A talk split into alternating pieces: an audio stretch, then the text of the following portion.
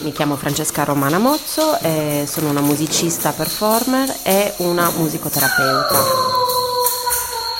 Oggi ci concediamo il piacere di poter dialogare o di parlare insieme di un progetto che si chiama Dialoghi Sonori in Arte ed è un progetto dedicato alla fascia di età di bambini che stanno tra i 0 e i 12 mesi.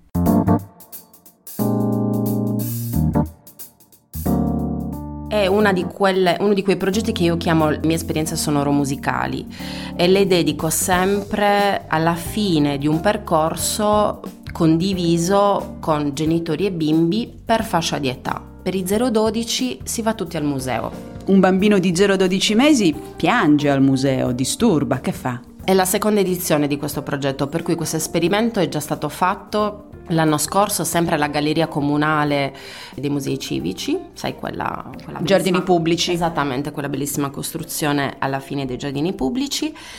Ed è stata un'esperienza molto bella dove credo che il suono del pianto non sia mai entrato dentro nessuna delle stanze che abbiamo in qualche modo agito, interagito e vissuto. Abbiamo lavorato molto sulla comunicazione non verbale. Durante i primi tre anni di vita, nelle mie lezioni si cerca di eliminare totalmente la comunicazione verbale, perché quella non verbale non è un concetto che si può spiegare, ma è qualcosa che si deve vivere totalmente nel profondo. Nel senso, come posso comunicare io con un altro individuo senza utilizzare le parole?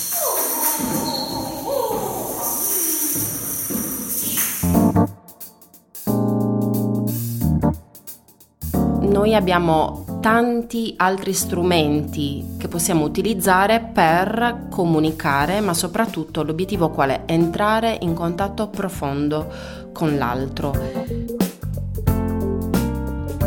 Francesca, portaci con te alla galleria comunale con uh, i genitori e i bambini 0-12 mesi. Cosa succede praticamente? Sono una mamma col mio bimbo in braccio, arrivo al punto di incontro, io faccio in modo che posi no, tutto quello che appartiene al mondo esterno in quel momento perché noi dovremmo come entrare in una sorta di imbuto, no?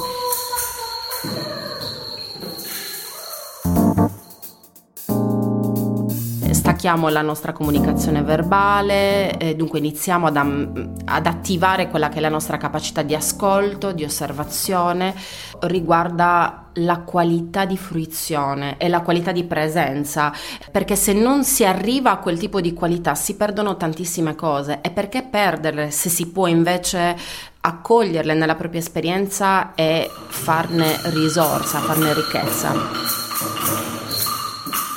Ecco, allora, la mamma è arrivata, mamma si è, è disfatta, okay. eh, si è aperta pronta, a percepire. Pronta per entrare in galleria, pronta per entrare in galleria, ci dirigiamo tutti verso la stanza in cui ci saranno determinate opere esposte.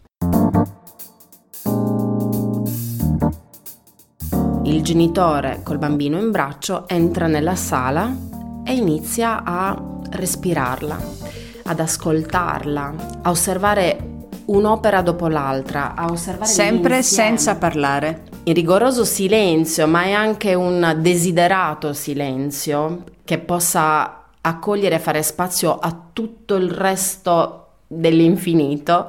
Il genitore camminerà lentamente all'interno della stanza osservando ogni opera per cui questo, mm, questo, ascolto, questo momento di, di, di percezione, di contatto con lo spazio e con l'opera continua con un proprio ritmo personale, una propria durata personale, fino a quando il genitore ad un certo punto sceglie la sua opera quella che in qualche modo ha lanciato un richiamo. Questa connessione ha attivato tante cose, ha attivato un'emozione che si è riconnessa probabilmente ad un ricordo, oppure ne sta appena creando uno nuovo e lì facciamo tutti i collegamenti con la nostra esistenza, no? Perché il cervello è molto veloce e ti crea subito, cioè ti imbandisce subito una tavola meravigliosa con la quale puoi dialogare. E di questo contenuto che si crea nel giro di 10-15 minuti il genitore in questione si siede davanti sotto l'opera per terra. Per terra. Col Anche bambino in braccio? Ba- mm, a quel punto si, si, posiziona, diciamo, nel posizionarsi, siccome non avremo il tappettone qui, ho chiesto a tutti di portarsi una copertina, qualcosa che comunque, siccome ci sono i pavimenti di marmo, qualcosa che possa essere agevole per loro per i bimbi che ancora non gattonano, perché ce ne sono certi che inizieranno proprio a fare gli esploratori perimetrali, come dico io, che hanno bisogno proprio di dire ok, questo è il nostro spazio, lo devo praticamente annusare tutto, vedere tutto, percorrere tutto e poi possiamo iniziare a suonare. Siccome io conosco ognuno di loro, so che stimolo posso aggiungere a livello sonoro che può attivare quel bambino quel genitore anche fisicamente nella sua gestualità sonora che possa essere interessante. Porto ad ognuno gli strumenti e da lì inizia un dialogo uno a uno, genitore-bambino, e lì è l'adulto che inizia a suonare. Vorrei che voi non immaginaste assolutamente che ci possa essere qualcosa paragonabile a una musica strutturata, tonale, rassicurante, predefinita. No, non stiamo parlando di quel mondo sonoro. Dunque non abbiamo spartiti, non abbiamo imparato la canzoncina a memoria, non abbiamo playlist no? con le quali possiamo dire eh ho imparato questa cosa a livello sonoro, sì la so fare. Dunque non stiamo imparando a saper fare, anche se in parte lo è, però non è quello l'obiettivo, ma al saper essere e dunque per me è qualcosa che ha il sapore, l'odore e, e la forza della libertà assoluta, condivisa nello spazio, nel tempo, nel contatto, nella relazione. Non c'è il verbale e poi non esiste un si fa così. Spesso il genitore che forse non capisce bene la sfumatura di questa regola, di questa indicazione, può essere capace di prendere la manina del bambino e far sì che percuota la percussione perché... Per In lui, senso tradizionale? Sì, perché per lui è normale, un tamburo, la membrana, cosa faccio? Batto sulla membrana e eh, ottengo un suono a seconda della grandezza del, del, tamburo. Perfetto, il bambino ovviamente, il neonato non ha questo background, dunque non, non può sapere e l'incontro invece con quell'oggetto è assolutamente puro, è una pagina bianca che può essere scritta in qualsiasi altro modo. E soprattutto la prima cosa che farà è metterselo in bocca. Tu, filegnisesi.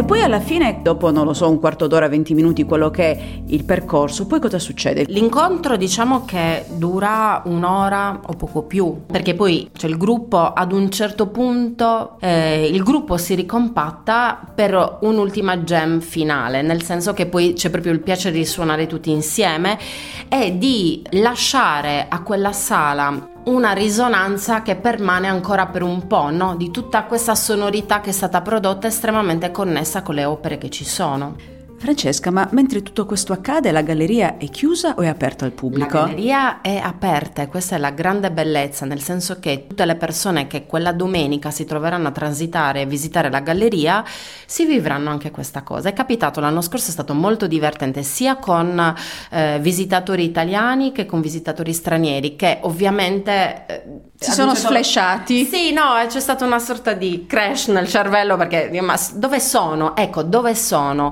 Tu entri in un museo ad un certo punto in una stanza o addirittura da altre stanze inizi a sentire che c'è tutta questa musica, tutta questa sonorità che arriva da lontano, arrivi poi nel nucleo e cosa ti vedi? Genitori e bambini neonati. Perché forse ti aspettavi che ci potessero anche essere dei bambini, ma sicuramente non ti aspettavi che fossero neonati e che fossero così attivi.